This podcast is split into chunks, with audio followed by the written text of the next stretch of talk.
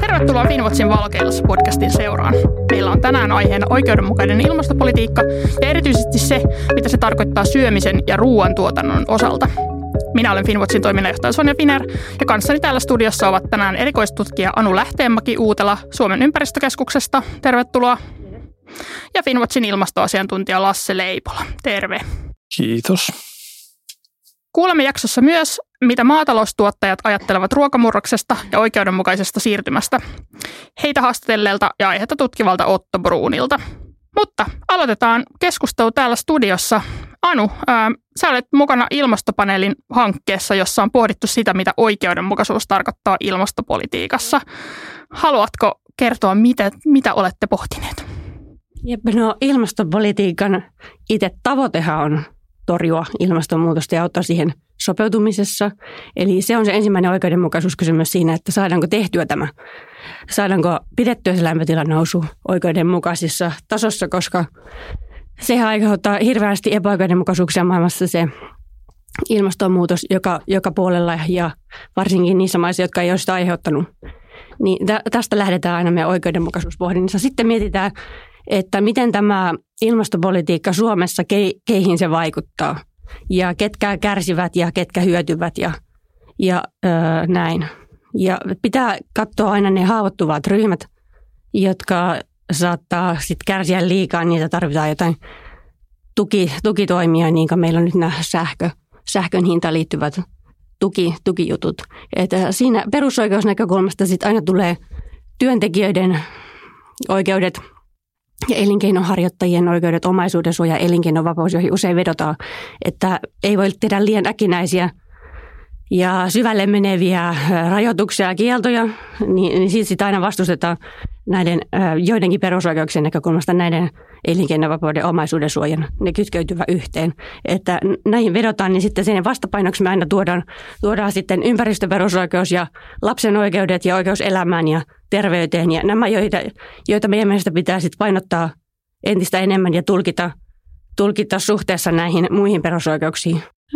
Se tuli tosi kattavasti käsitelty näitä eri osa-alueita ja jos ymmärsin oikein ja olen ymmärtänyt oikein, niin tässähän tosiaan vaikka oikeudenmukaisuus sinänsä on tällainen hyvin niin kuin perustavanlaatuinen yhteiskunnallinen kysymys, mikä läpileikkaa oikeastaan kaikkea politiikkaa, niin tässä myös on tämä niin kuin ulottuvuus ihan näihin kansainvälisiin sopimuksiin ja Suomen lakiin siitä, että mitä tämä oikeudenmukaisuus tarkoittaa.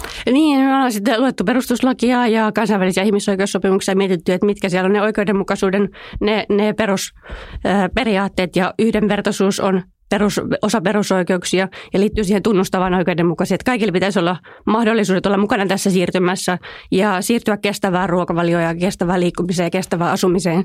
Eli tämä yhdenvertaisuus on tärkeä näkökulma tässä siirtymässä.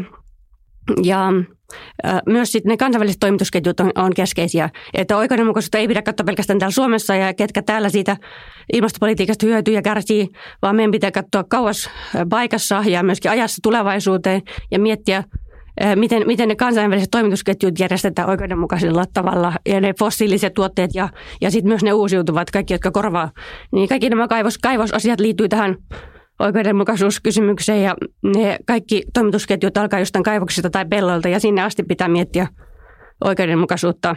Ja siihen liittyy sääntely, jota on tulossa toivottavasti paljonkin lisää. Joo, eli aikamoinen kakku. No Lasse, Finnwatch ja yli 70 muuta organisaatiota kampanjoi nyt eduskuntavaalien alla oikeudenmukaisemman ilmasto- ja luontopolitiikan puolesta ja siinä eri järjestöt on sitoutuneet oikeudenmukaisen siirtymän periaatteisiin, jossa on määritelty 10 tällaista periaatetta. Niin, eroako nämä periaatteet tai ajatukset jotenkin siitä, mitä Anu äsken sanoi? No ei kyllä varmaan hirveästi, että ne on ehkä sanotettu vähän eri tavalla ja ehkä siellä mennään niin kuin sitten jossain määrin, vaikka kun se on periaatteista, niin mennään vähän niin kuin yksityiskohtaisemmalle tasolle, että puhutaan esimerkiksi just työntekijöiden oikeudenmukaisesta siirtymästä ja hyvälaatuisista työpaikoista ja siitä, että sen ilmastopolitiikan pitäisi tai ilmasto- ja luontokatopolitiikan pitäisi olla osa sellaista kokonaisuutta, joka vähentää eriarvoisuutta esimerkiksi on sitä kautta oikeudenmukaista. Mutta minusta oli tuossa, mitä Anu sanoi, niin tosi hyvä ja tärkeää se, mistä lähdit liikkeelle, se, että se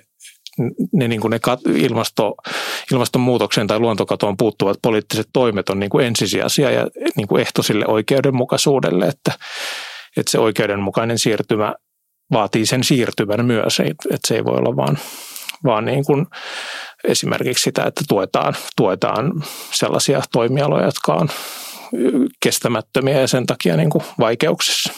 Niin, nimenomaan. Muutenhan se olisi hyvin epäoikeudenmukaista niin tulevia sukupolvia kuin monia niin kuin nykyään jo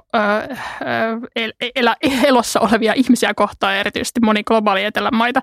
Mutta mennään ilmastopaneelin aihetta käsittelevään julkaisuun, jossa olet, Anu, ollut mukana. Niin mitä voisit kertoa siitä, että miten ilmastopaneeli on tätä kysymystä lähestynyt? No, me mietittiin siellä näitä oikeudenmukaisuuden ulottuvuuksia ja näiden toimijoiden oikeuksia ja haavoittuvia ryhmiä ja osallistumista. Eli tämä osallistuminen ja menettelytavat on tärkeä osa sitä oikeudenmukaista politiikkaa, että kaikki tulisivat kuulluksi ja pääsisi osallistumaan ja vaikuttamaan siihen ilmastopolitiikkaan, mikä ei nyt aina välttämättä toteudu. Että sitä pitäisi kohentaa enemmän valtiotasolla ja kuntatasolla ja sitten perustella, miten se osallistuminen oikeasti siitä on näkynyt missään. Ja sitten me puhuttiin saamelaisista, ja saamelaiset on erityinen ryhmä Suomessa, alkuperäiskansa, jonka pitäisi varsinkin tulla kuulluksi ja pystyä edelleenkin harjoittamaan perinteistä elinkeinoa ja kulttuuriaan. Ja tämä näkökulma on siinä aika tärkeä, nämä alkuperäiskansa. Ja sitten me mietittiin niitä tulevia sukupolvia oikeuksia perustana tälle kaikille. Ja siitä puhuttiin, että oikeudenmukaisen siirtymän käsitettä ei pitäisi käyttää sellaiseen torppaamiseen ja hidastamiseen ja väittämiseen, että pitäisi olla vapaaehtoinen ja todella hidastama siirtymä, koska sellainen nyt ei ole hyvä idea, että tätä pitkitetään ja Suomi ei ole etunenässä tekemässä tätä siirtymää ja että me kuviteltaisiin, että se ratkaistaan jotenkin vapaaehtoisilla toimilla, että ei tarvita mitään päästörajoituksia eikä päästökauppaa eikä mitään. Että tähän ei voida tuudittautua. Ja monta muutakin juttua siinä sitten pohdittiin. Oliko teillä esillä mitään, kun sanoit siinä alussa siitä, että nämä on niin kuin nämä kauas maailmalle ulottuvat arvoketjutkin on tärkeitä, niin että miten se osallisuus voisi siellä toteutua? Niin, miten se voi? No, niiden yritysten kautta, että yritysten pitää olla mukana standardeissa tai hoitaa jotenkin se toimitusketjun johtaminen niin, että se sieltä asti katsotaan, että miten ne ihmisoikeudet ja ympäristökysymykset siellä hoidetaan. Ja sit siihen on tulossa uutta lainsäädäntöä, niin kuin mä just sanoin, se metsäkatoasetus ja yritysvastuudirektiivi toivottavasti tulee kohta voimaan. Niin sitten voisi olla oikeudellisia keinoja myöskin lisää, että voisi tulla vahingonkorvaus ja rikosoikeudellista vastuuta enemmän siihen toimitusketjuun, että yritysjohtajan pitää ottaa huomioon se mahdollinen rangaistusseuraamus, että jos ei hän noudata sitä tarpeellista huolellisuutta ja myös vahingonkorvausmahdollisuus, että se, joka kärsii siitä, että huolellisuutta ei ole noudatettu, niin voisi sitten suoraan haastaa oikeuteen sen firman, joka siinä on vastuussa. Siellä, siis se koko ketju olisi vastuussa. Et siinä pitäisi kehittää niitä tehokkaita oikeussuojakeinoja lisää. Joo, no tämä on ihan sellaista Finnwatchin ydinaihetta ja ollaan just yritysvastuudirektiiviin liittyen tehty tosi monta vuotta vaikuttamistyötä ja vaadittu esimerkiksi näitä siirtymäsuunnitelmia sisällytettäväksi siihen direktiiviin ja niiden tehokkaita toimeenpanokeinoja. Mutta jos vielä palataan tähän kotimaan kuulemiseen, että musta oli mielenkiintoinen havainto toi, minkä sanoit, että aika useinhan se oikeudenmukaisuuskeskustelu sitten typistyy siihen, että päätytään vastustamaan kaikkia toimenpiteitä ja sitähän se nimenomaan ei ole se oikeudenmukainen siirtymä, vaan siirtymä on toteuduttava tai muuten se ei ole oikeudenmukainen ja sitten meidän pitäisi miettiä, että mitkä ne keinot, miten niistä keinoista niin saadaan sitten oikeudenmukaisia. Niin nousiko teillä jotain ihan konkreettisia ajatuksia, että miten sitä ihmisten kuulemista voitaisiin lisätä niin, että se tuottaisi niin kuin oikeudenmukaisempaa ilmasto- ja luontokatopolitiikkaa sen sijaan, että se tuottaa lisää ääniä, jotka sanoo, että meidän pitää jotenkin jarruttaa siirtymä? Niin, no kuntatasolla me suositeltiin varmaan, että tämmöiset kansalaisraadit ja myös valtion tasolla, jossa kootaan randombi niin kuin otannalla ihmiset. Sitä pidettiin aika hyvänä meidän työpajoissa. Kansalaisraati. Ja tiettyjä voi tehdä kansalaisaloitteen voi tehdä kuntatasolla, valtiotasolla, EU-tasolla. Et sitä pitäisi enemmän varmaan tuoda esiin, että tällainen mahdollisuus on vaikka nuorille kertoa siitä, että teitä kun on nyt ryhmä, jotka haluatte että vaikuttaa, niin teillä on tällainen kanava. Ja mitä teidän mielestä? No mitäs Lasse, sun mielestä, miten oikeudenmukaisuutta voitaisiin lisätä ilmasto- ja luontokatopolitiikassa ihan konkreettisesti? Joo, sehän on se on haastavaa ja se vaatii sellaista kokonaisvaltaista lähestymistapaa, että tavallaan kun se helposti menee siihen, että jatketaan ikään kuin sillä niissä puitteissa, missä tätä hommaa on tehty ja missä ollaan esimerkiksi ilmastolain mukainen tämä suunnittelujärjestelmä, ja sitten tuodaan sinne sellainen oikeudenmukaisuuden tarkastelu eri elementteihin, niin se on se on ehkä se, miten sitä on alettu tekemään, ja se on aika pinnallista usein, että mitä me ollaan esimerkiksi Finnwatchissa lausuttu näistä viimeisimmistä ilmastopolitiikan suunnitelmista, niin on aika sellaisia, että niissä on ehkä valittu joku oikeudenmukaisuuden näkökulma, ja sitten sellainen kokonaisvaltaisempi tarkastelu jäänyt vähemmälle. Että tarvitsisi sellaista kokoavaa, laajempaa tarkastelua, ja se näkyy esimerkiksi siinä, kun tämän päättyvän hallituskauden alussa tehtiin näitä vähähiilisyystiekarttoja, jossa ylipäätään tämä oikeudenmukaisuuden näkökulma jäi tosi pienen rooliin, niin sen lisäksi ne oli kaikki vähän omassa siilossaan, eikä kukaan katsonut niiden yhteensopivuutta. Tai siis Temmi teki sitten myöhemmin sellaisen katsauksen siihen, mutta tavallaan, että niitä ei koordinoitu niitä suunnitelmia keskenään yhteensopiviksi, niin sellaista koordinoivaa työtä, joka koordinoi sekä sitä ilmastopolitiikkaa, sen ydintä, sitä päästöjen vähentämistä, kuin sitten myös sitä oikeudenmukaisuutta. Että tavallaan se, että se on koordinoitua, niin sitten nähdään, että missä syntyy minkäkinlaisia työpaikkoja, mistä katoaa minkäkinlaisia työpaikkoja, voidaan koordinoida sitä ja huomioida jossain koulutustarpeessa sitten. Niin, jos tätä voi vetää yhteen, niin jollain tavalla ehkä se, että meiltä puuttuu myös se ilmasto- ja luontokatopolitiikan kokonaiskuva, jonka takia meillä ei myöskään ole välttämättä niistä oikeudenmukaisuusvaikutuksista sellaista kokonaiskuvaa, jotta sitten niitä päästäisiin suunnittelemaan ja pohtimaan, että miten kansalaiset voi osallistua siihen suunnitteluun. Ja sittenhän tämä on myös ikään kuin sitä ilmasto- ja luontopolitiikkaa ja ehkä mikä niihin tiekarttoihin liittyy sellaista teollisuuspolitiikkaa isompi kysymys, että tavallaan tarvitaan laajempaa yhteiskunnallista murrosta ja ajattelua siinä, että minkälaisia esimerkiksi sosiaaliturvajärjestelmät ja verotuksen kautta tulonjako ja tällaiset, että mikä se kokonaisuus on, missä se muutos tapahtuu. Niin kuin ne kaikki järjestelmät liittyy sitten yhteen, ne meidän energiajärjestelmä, ruoka ja biotalous ja sitten toisaalta verotus ja sosiaaliturva ja kaiken pitäisi olla varmaan ministeriöiden välillä niin joku tai valtioneuvostolle joku tosi hyvä kokonaissysteeminen lähestymistapa. Ja läpileikkaavasti se ilmastoasia sektorin lainsäädännössä ja eri hallinnonaloilla. Näinpä. mutta me ollaan luvattu meidän kuulijoille, että tänään puhutaan erityisesti ruuasta. Ja niin. Sä, Anu, olet ollut mukana Just Food-hankkeessa, jossa tarkasteltiin oikeudenmukaisuuteen liittyviä kysymyksiä nimenomaan ruokajärjestelmän päästövähennyksissä. Ja tämä maankäyttösektori on iso kysymys meillä poliittisesti.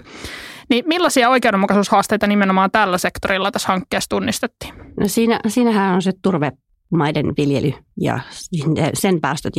Ja se on iso osa sen koko ruokasysteemin päästöistä. Ja sitten on se ruoan kulutus, joka toinen pää, josta voidaan vaikuttaa sitten niihin päästöihin.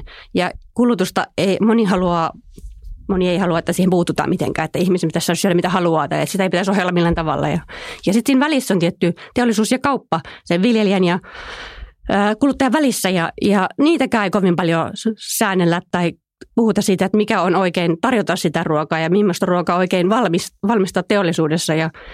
Ja me mietittiin aika paljon sitä maanviljelijän heikkoa toimeentuloa muutenkin, että sinne ei voi laittaa lisää rasitusta tai kustannuksia, että se pitäisi yhdessä maksaa sitten se, että ne pellot muutetaan kosteikoksi tai metsitetään tai muutetaan ruokavalio niin, että enää Suomessa ei tuoteta. No, voidaan me tuottaa vientinkin lihaa ja maitotuotteita, mutta jos me muutetaan se koko meidän systeemi, niin varmaan yhdessä pitäisi miettiä sitä oikeudenmukaisuutta koko yhteiskunnan tasolla. Ja että kenen vastuulla olisi mitäkin tehdä siitä.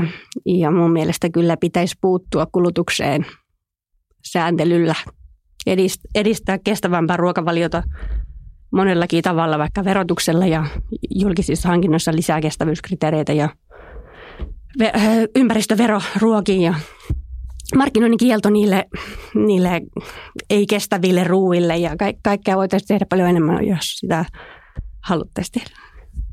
Niin siinä Just Food-hankkeen, oliko se nyt loppuraportti tai raportti, mitä katselin tuossa, niin sen yhteenvedossa oli mun mielestä aika hyvä muistutus siitä, että pelkällä ilmastopolitiikalla ei voi sitä niin kuin ruoantuotannon kannattavuutta tai kannattamattomuutta ratkaista ja se on mun mielestä niin kuin laajemminkin tärkeää, että tavallaan me ollaan ehkä jonkun aikaa tässä niin kuin vähän niin kuin yhteiskunnassa katsottu sivusta sitä, että ruokatuotanto on jonkunasteisessa kriisissä tai tällaisessa niin kuin haastavassa tilanteessa. Ja nyt sitten siihen päälle tulee tämä niin kuin ilmastokriisin edellyttämä murros tai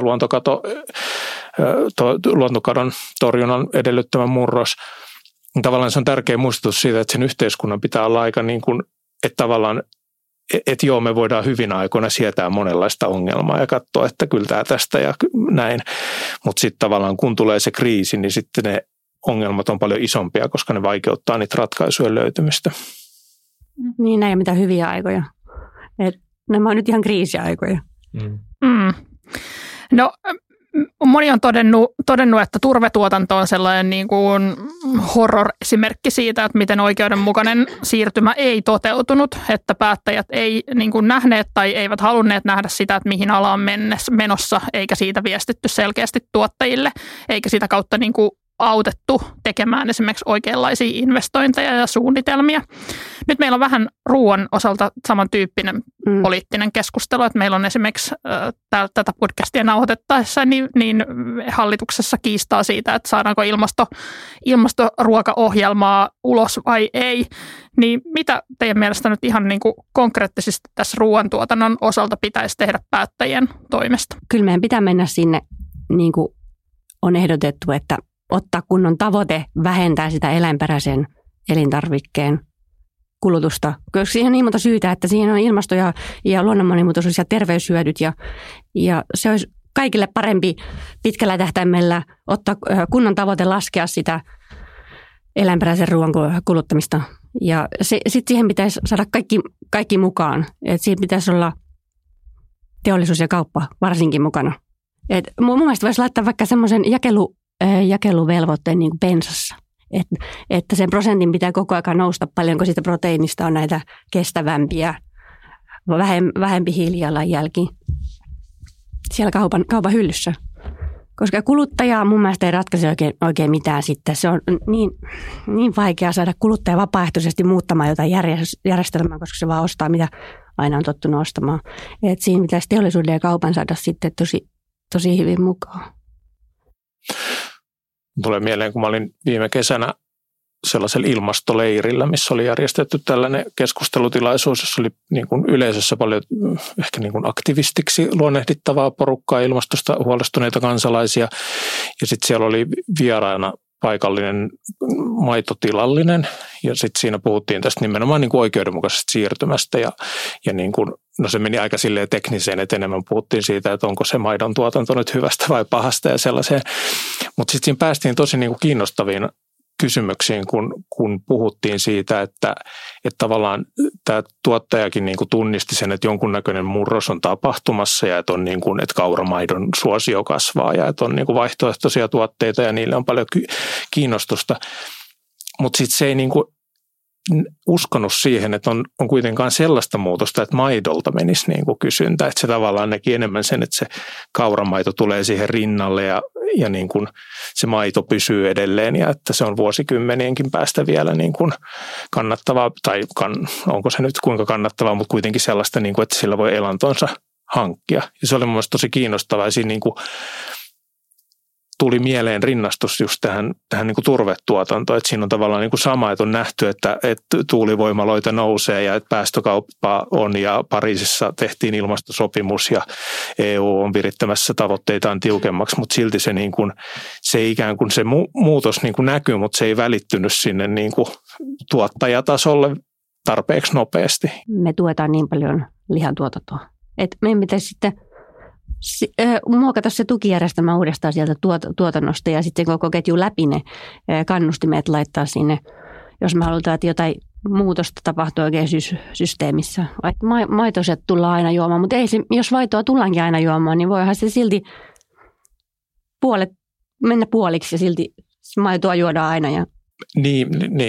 Voihan se olla se ajatus myös se, että minä olen se, jonka maitoa juodaan maailmalla tappiin asti, että muut joutuu luopumaan. Niin, joku muu lopettaa, mutta... Niin. Mutta onhan tuossa niinku, tuossakin tuossa tukipuolessakin on tavallaan se niinku rinnastettava se turve ja eläinproteiinien tuotanto, että molempiahan niinku tuetaan vielä niinku tänä päivänäkin, vaikka niillä niinku, toisella nähdään, toisella harva näkee tulevaisuutta ja toisella jotkut näkee tulevaisuutta, mutta se niinku ympäristötietoinen suunta on aika selvä. Mm. Mutta sitten jos olisin nyt maitotilallinen tai lihaa kasvattaja ja kuuntelisin tätä podcastia, niin se on kuitenkin monien ihmisten elinkeino. He on investoinut siihen valtavat määrät rahaa. Siellä menee huonosti, niin kuin on todettu, niin kuin useilla tiloilla on velkaa, eikä tavallaan mitään näkymää siihen, että me voidaan muuttaa tällä systeemitasolla sitä, kasvattaa vaikka levää tai siirtää niin kuin tukia kasviproteiinituotantoon ja tehdä sekoitevelvoitteita tai vaikka mitä. Mutta mikä se niin kuin oikeudenmukainen siirtymä sille yksittäiselle tilalliselle on? No, omaisuuden suojan periaatteen näkökulmasta pitää olla korvauksia. Et jos sä olet investoinut ja luottamuksen suojaperiaatteen, jos sä olet investoinut siihen sun navettaas ja se on ollut laillinen ja ei ole tiedossa ollut, että se tullaan torppaamaan se elinkeino, ja sitten valtion pitäisi korvata se menetetty investointi. Ja sitten samaan aikaan pitäisi tukea uuden elinkeinon ja työpaikan löytämisessä voimakkaasti. Ja mitä sillä pelolla sitten tehdään, niin tulevaisuudessa miettiä sitä jollain strategisella tasolla, että mitä täällä nyt voisi kasvattaa. Että kyllä se viljelijä varmaan voi innostua jostain uudesta kasvista, joka on tulevaisuutta, jos siihen saa tukea ja koulutusta ja se saa korvaukset niistä menetetyistä investoinnista. Et kyllähän se on kyllä hankala, että miten sen tekee oikeudenmukaisesti. Niin se sellainen niin kuin yhteinen näkemys siitä, että mihin ollaan menossa 10 tai 20 vuoden päästä, niin sehän on just se avain niihin investointeihin, että ei tehtäisi turhia investointeja, jos olisi se niin kuin kunnollinen näkö. Niin, jos meillä olisi se näköala siitä, että meillä on 10-20 vuoden päästä tällaiset mahtavat sektorit, jotka nousee maailmassa, joille tulee olemaan kysyntää ja Suomessa on hyvää osaamista. Me koulutetaan Suomi. Niin kuin meillä on nyt tämä vetyidea vähän, että meistä tulee vetymaa, niin sitten meillä voisi tulla samaten näillä kestävän ruoantuotannon tai pellossa minkä vaan kasvattamisen. Pitäisi olla kunnollinen tulevaisuuteen kattava strategia siitä, ja niin, että me investoittaisiin nyt jo sitten siihen, eikä enää tänne taaksepäin. Seuraavaksi mennään kuuntelemaan tutkija Otto Bruunia, joka on haastatellut maataloustuottajia siitä, miten oikeudenmukainen siirtymä voitaisiin ruokasektorilla toteuttaa. Otto Bruun, olet Itä-Suomen yliopiston nuorempi tutkija tällaisessa ilmastopolitiikan oikeudenmukaisuutta tutkivissa ohjelmissa ja teet väitöskirjaa maankäyttösektorin ilmastotoimista. Sä oot haastellut maatalousyrittäjiä ja sitä, että miten siellä nähdään tämä ilmastosiirtymä. Mitä he ajattelevat siitä, että on edessä tällainen ruoantuotannon murros, mikä niin kuin tiedetään ilmastotieteen näkökulmasta tarpeelliseksi? No, hyvä kysymys. Ja ikään kuin julkisen keskustelun perusteella voisi joskus ajatella, että tämä ryhmä on hyvin yhtenäinen tai että on tämmöinen ryhmä kuin maatalousyrittäjät tai viljelijät ja he ajattelee niin kuin jotenkin yhtenäisesti tästä, mutta sitten ehkä kun olen tehnyt näitä haastatteluja sekä Suomessa että sit paljon eurooppalaisten viljelijöiden kanssa, niin käy esille, että nämä erot saattaa olla aika merkittäviä siinä, että miten tulevaisuutta lähestyy tai minkälaisilla ajatuksilla lähestyy, mutta musta tuntuu, että maanviljelijäväestössä on niin kuin keskimäärin tosi hyvä ymmärrys siitä, että nämä ravinteet, jotka on ruoantuotannolle keskeiselle, niin ne ravinteiden kierrot on tosi pahasti häiriintyneitä ja että siinä on jonkunlainen ongelma ja se voi liittyä niin kuin sekä tämän perinnemaisemien luonnon monimuotoisuuteen, se voi liittyä ilmastoon, se voi liittyä Itämereen ja järvien rehevöitymiseen. Että musta tuntuu, että aina ei nähdä, että itse asiassa ruoantuottajat kyllä hahmottaa nämä ristiriidat siihen omaan työhönsä liittyen aika keskeisesti, mutta että ehkä sitä tulevaisuutta kuitenkin, että jos nämä erot on aika suuria ja jotkut on toivekkaita ja jotkut ei, niin ehkä sitä yhteisiä asioita tässä on se, että luottamus päätöksentekoon voi olla aika heikko. Eli ne, jotka on edelläkävijöitä jo tehnyt paljon siirtymiä siinä, että mitä tuotetaan ja miten tuotetaan, niin toiseen suuntaan, niin heillä ei ole luottamusta siitä, että se jo tehty työ jotenkin arvostettaisiin tai se niin kuin hyödyttäisi heitä sillä tavalla, ja että onko he ryhtyneet tähän liian aikaisin ja huomioidaanko se työ, ja että se on ehkä niin kuin näiden edelläkävijöiden epäluottamus tähän järjestelmään. Ja sitten toisaalta nämä, jotka ei ole varsinaisesti ryhtynyt vielä mihinkään ja pelkää, että nämä toimet jollain tavalla estää pitkäjänteisen viljelyn kehittämiseen, mikä heille on kuitenkin keskeinen arvo. Eli tämmöistä sanotaan vähän toivottomuutta on ikään kuin eri syistä eri tavalla. Mutta täytyy kuitenkin hahmottaa, että tämä koko ruokamurros tai kestävyysmurros ruoantuotannossa, niin se on niin kuin, sijaitsee tässä kontekstissa, jossa puolet suomalaisista tiloista on 20 vuoden kuluessa jo lopettanut, on niin kuin todella voimakas keskittyminen menossa ja maanomistus Suomessa keskittyy ja niin edelleen. Ja kun maataloudessa elää tämmöinen ajatus ylisukupolvisuudessa ja siitä, että pitäisi löytää joku jatkaja ja seuraaja sille omalle työlle, niin nämä odotukset ei aina kohtaa kauhean hyvin ja nämä kysymykset tulee tähän niin kuin murrokseen sisään. Että oikeastaan voisi sanoa, että maatalous on koko ajan aika voimakkaassa murroksessa.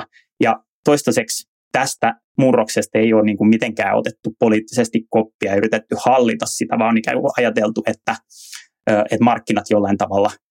ruokamarkkinat jollain tavalla ratkaisee sen ja sitä voidaan niin kuin vähän näillä tuilla ja muilla ohjata. Mutta ehkä tämä ruokamurros tekee nyt näkyväksi sen, että ne siirtymät on niin isoja, että tässä tulee niin kuin paljon uutta materiaalia sisään, joka tähän niin kuin toimintaan tai tähän murrokseen, ja nyt sitten se aiheuttaa sitten pelkoa siitä, että onko tämä politiikan sokeus maatalousyrittäjien arjelle, niin kuin kertautuuko se tässä murroksessa, jos hyvin päättäväisesti muutetaan maatalouden suuntaan.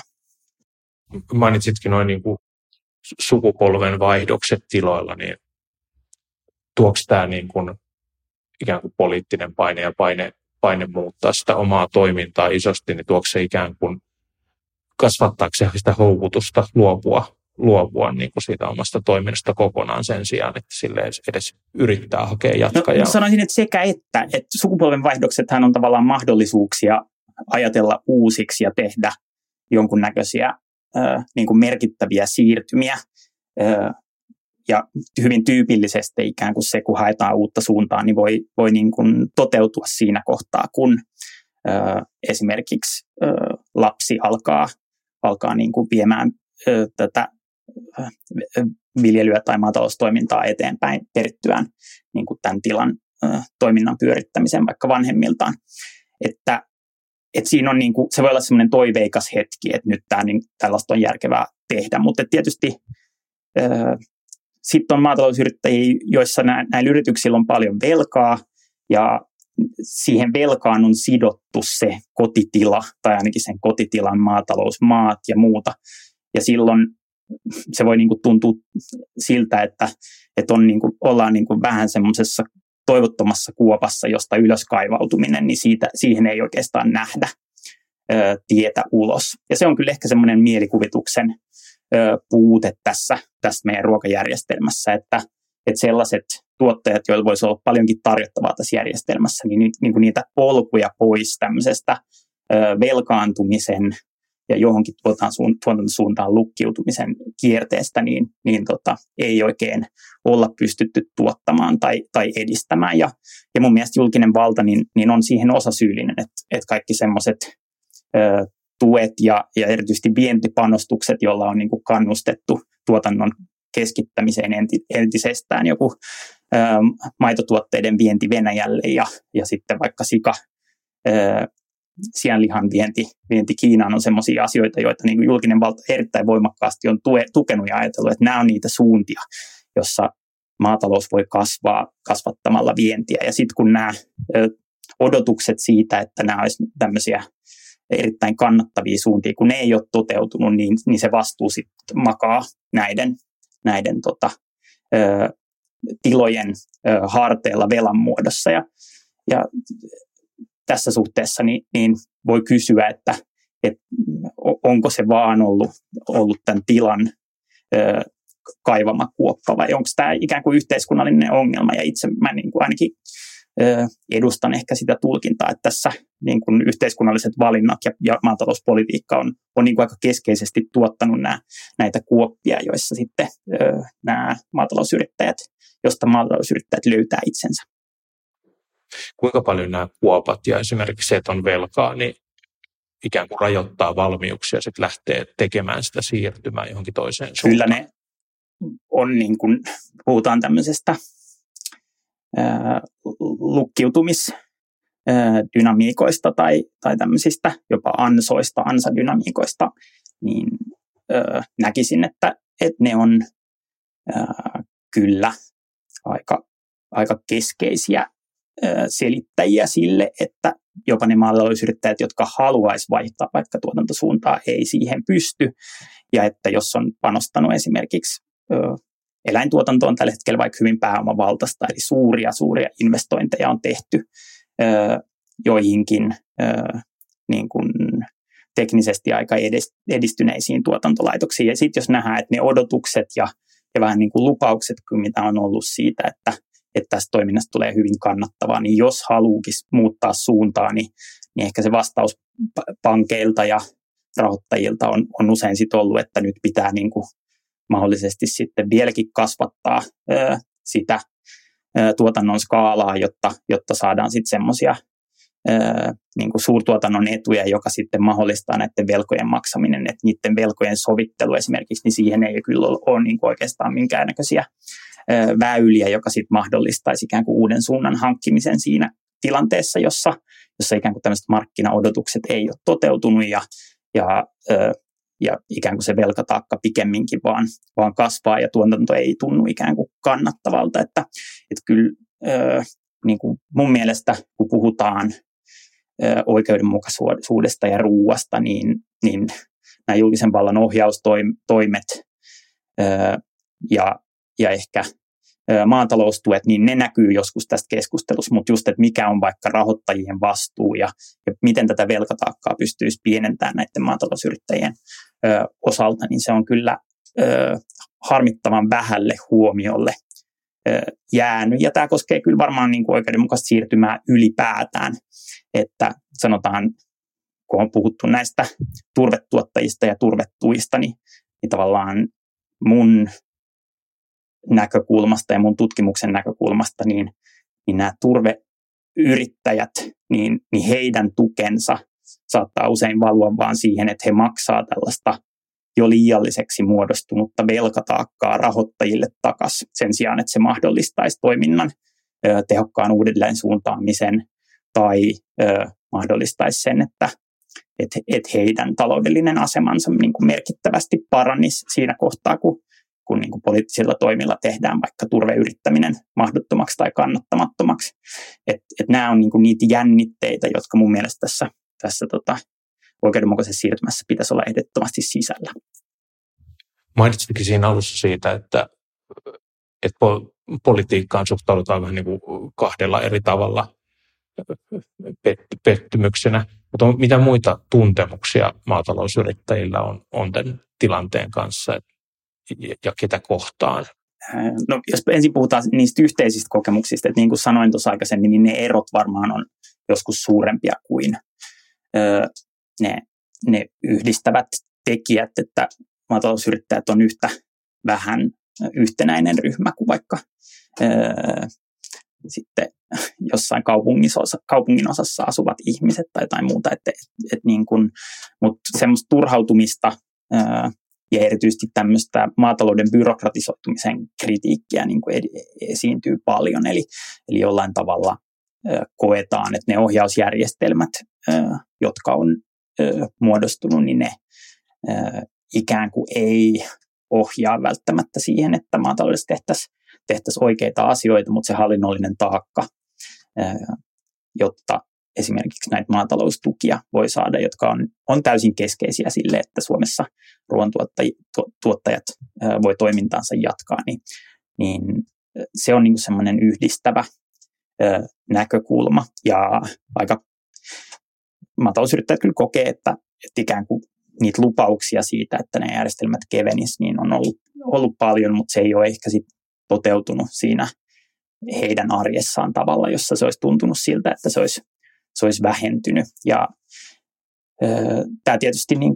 kun puhutaan uusista ohjauskeinoista esimerkiksi maatalouden ilmastopäästöjen vähentämiseksi, niin se pelko siitä, että niin kun, 25 vuoden tarina lisääntyvästä byrokratiasta niin ikään kuin vahvistuu. Et se on varmaan semmoinen osa, mitä ei koeta hirveän myönteiseksi osaksi sitä työtä, ja se koskee etenkin sellaisia maatalousyrittäjiä, joilla ei ole vaikka korkeata koulutusta ja niin edelleen. Et Suomessa on paljon vaikka osa-aika maatalousyrittäjiä, jotka on korkeasti koulutettuja ja joilla on niin kuin hyvätuloiset kaupunkityöt, ja sitten he niin kuin osa-aikaisesti viljelee maata tavoilla, jotka ei ole niin työvoimaintensiivisiä. Tällaisilla yrittäjillä taas tyypillisesti varmaan nämä maataloustuet on niin kuin huomattavasti helpommin niin kuin käsiteltävissä, ja se turhautuminen siinä on pienempää. Mutta tämä ei ole ehkä sellainen hahmo, mitä myöskään ajatellaan, että heillä on niin kuin vaikeaa hallita tätä siirtymään ja löytää tilaa. Että kyllä niin kuin semmoista vähän niin kuin, jos ajatellaan jotain taiteiden hahmoja niin kuin semmoisista toimijoista, jotka on niin kuin vähän syrjässä ja kokee niin kuin jonkunnäköistä voimakasta epäluuloa sitä vallankäyttöä kohtaan, joka niin kuin vaikuttaa omaan elämään, niin kyllä sitten ne hahmot siellä, niin mä niin kuin tunnistan ne niistä mun omista aineistoista, vaikka tietysti siellä on niin kuin hyvin päättäväisiä ihmisiä myös, jotka ajattelee, että mehän vielä muutetaan tämä järjestelmä, ja se ikään kuin vaatii aika moista päättäväisyyttä sitten tavallaan niin kuin jatkaa ja ajatella, että tästä niin kuin tilanteesta voidaan niin kuin luoda tie parempaan. Et ehkä nämä on niin kuin myös sellaisia joiden kuvia, joiden niin kuin stereotypioita ei pidä liikaa vahvistaa. Mutta että kyllä tässä tietysti niin kuin päättäjiä kohtaan tulee sellainen, että miten maatalousyrittäjiä kuullaan, miten he tulee edustetuksi. Tällä hetkellä meillä on niin kuin aika tämmöinen korporatistinen järjestelmä, eli tavallaan tämmöinen keskitettyjen eturyhmien maatalousjärjestelmä, jossa niin kuin MTK:n ja ruotsinkielisen SLC:n ääni painaa paljon siitä, mitä maa- ja metsätalousministeriö tekee, ja niin kuin EU luo tässä niin kuin oman ulottuvuutensa. Et kun se valta on kaukana, niin maatalousyrittäjät on vähän niin kuin laittanut kaikki munat samaan koriin, joka on tämä niin kuin nämä keskitetyt edunvalvojat. Ja voi sanoa, että myös siellä on niin kuin ehkä tämmöistä pettymystä ja epäluottamusta, että monet kokee, että nämä edunvalvojat sitten edustaa pikemminkin näitä isompia tiloja ja tämän murroksen voittajia, jotka pystyy niin kuin, suuntaamaan sitten panoksia ja saamaan paljon rahoitusta näihin uusiin lupaaviin suuntiin ja eivät ole jumissa tämmöisissä järjestelmissä. Että ehkä niin kuin tässä liittyy niin kuin tämä sivutetuksi tulemisen kokemus, niin liittyy kyllä myös siihen, että se, mitä kautta maatalousyrittäjien niin kuin intressit tulee edustetuksi Suomessa vaikka, niin se on ehkä ongelmallinen ja jännitteinen itsessään, ja pitäisi ehkä miettiä sitä, että miten viljelijät vois kokea, että he pääsisivät itse vielä nykyistä enemmän vaikuttamaan sekä suoraan että sitten näiden näiden ryhmiensä kautta. Nousiko sieltä haastatteluista jotain keinoja, joilla niin kuin tätä osallisuutta voitaisiin parantaa tai oikeudenmukaista siirtymää muuten vahvistaa tai edesauttaa? No varmaan keinoja niin kuin kyllä löytyy, että varmaan niin kuin se byrokratian helpottaminen on jollain tavalla sellainen, että monet kokee sitten, että tarvitsisi aikaa ja energiaa, jota sitten voisi suunnata siihen, että olisi niin kuin vielä paremmin perillä siihen, minkälaisia uudistuksia suunnitellaan ja muuta. Mutta kyllä tavallaan niin kuin se semmoinen niin kuin sivuutetuksi tulemisen kokemus niin tietysti herättää kysymyksen siihen, että voiko olla suorempia kuulemisia ja enemmän paikallisia kuulemisia, jotka ottaisi sisään näiden maanviljelijöiden kantoja. Ja tämä liittyy myös siihen, että jopa Suomen kokoisessa maassa niin viljelyedellytykset Etelä-Suomessa on niin kuin aivan erilaiset kuin Pohjois-Suomessa. Ja jos nyt sitten, mä otan yhden esimerkin, että jos nyt sitten mietitään, että lihantuotannon pitäisi Suomessa niin kuin vähentyä merkittävästi lähivuosina, niin on niin kuin sellaista tunnelmaa, että oikeastaan meidän pitäisi löytää poliittisia keinoja, jotka ohjaisivat tämän vähennyksen tavalla, joka olisi niin kuin ekologisesti järkevä. Eli silloin toisaalta, että eläintuotanto olisi jäljellä siellä, missä näitä fossiili-intensiivisiä keinolannoitteita voidaan korvata sitten näillä eläinperäisillä lannoilla. Että tämä eriytyminen, joka on ollut vahvaa, niin että sen saataisiin katkaistua. Eli tämä vaatisi niin kuin ihan erilaisia ohjauskeinoja, mitä tänä päivänä on, jossa niin kuin tämä viljatilojen ja eläintilojen eriytyminen on tosi voimakasta. Ja sitten toisaalta tämä kysymys siitä, että vaikka Kuusamossa niin ei ole ehkä sellaisia tuotantosuuntia, joita kasvinviljelyllä voitaisiin vahvasti toteuttaa. Et siellä niin koetaan, että jos nyt jossain pitää sitten niin kuin kehittää tätä karjataloutta, niin ne on näillä alueilla, missä oikeastaan vaan nurmenviljely on järkevää ja ne kehityspanokset pitäisi niin kuin suuntautua sit näille alueille, jotka on ikään kuin globaalissakin mittakaavassa, niin voi sanoa, että ne alueet, joihin niin kuin, joissa edellytyksiä muunlaiselle tuotannolle ei oikeastaan ole, niin että ne olisi ne, jotka sitten niin kuin tuottaa sen lihan, joka on niin kuin järkevää meillä tuottaa. Mutta nämä erot jää niin kuin tässä ilmastokeskustelussa usein kokonaan sivuun. Eli jollain tavalla tämä abstraktio siitä, että lihantuotanto aiheuttaa kasvihuonepäästöjä ja se pitää vähentää ja silloin ne ohjauskeinot on usein tosi tylppiä, niin kyllähän se niin kuin herättää kysymyksen siitä, että mitä paikallisia keinoja voidaan rakentaa, jossa esimerkiksi tehtäisiin tiekarttoja toimijoiden kanssa ja ajatusta siitä, että jos ruoantuotanto on koko maassa, niin että ne toimijat itse voi vaikuttaa siihen, että miltä se tulevaisuus näyttää. Ja nämä on ehkä niitä elementtejä, mitä ruokapolitiikkaan kaivataan semmoisen niin kuin toiveikkaan markkinauskon sijaan. Siinä kuultiin tutkija Otto Bruunin tekemistä haastatteluista maataloustuottajien parissa. Mutta täällä studiossa siirrytään nyt keskustelemaan vähän tästä globaalista näkökulmasta ruokatalouteen. Ja mainitsit Anu tuossa podcastin alussa jo yritysvastuudirektiivin ja metsäkatoasetuksen merkityksen. Haluatko vielä avata tarkemmin sitä, että miten nämä sääntelyhankkeet tulee vaikuttamaan näiden globaalien ruokaketjujen oikeudenmukaisuuteen? No sehän on tosi hyvä, jos EU:ssa säännetään nyt tämmöinen lainsäädäntö, että nämä 7 tuoteryhmää, joista 5 on elintarvikeketjun kytkeytyviä, niin metsäkatoa aiheuttavia tuotteita ei saa enää tuoda EU-alueelle, niin sehän vaikuttaa paljon. Ja sitten sehän pitäisi laajentaa joka maahan, että mihinkään ei saa niitä tuoda. Et se perustuu siis biodiversiteettisopimuksen henkeen, koko lainsäädäntö.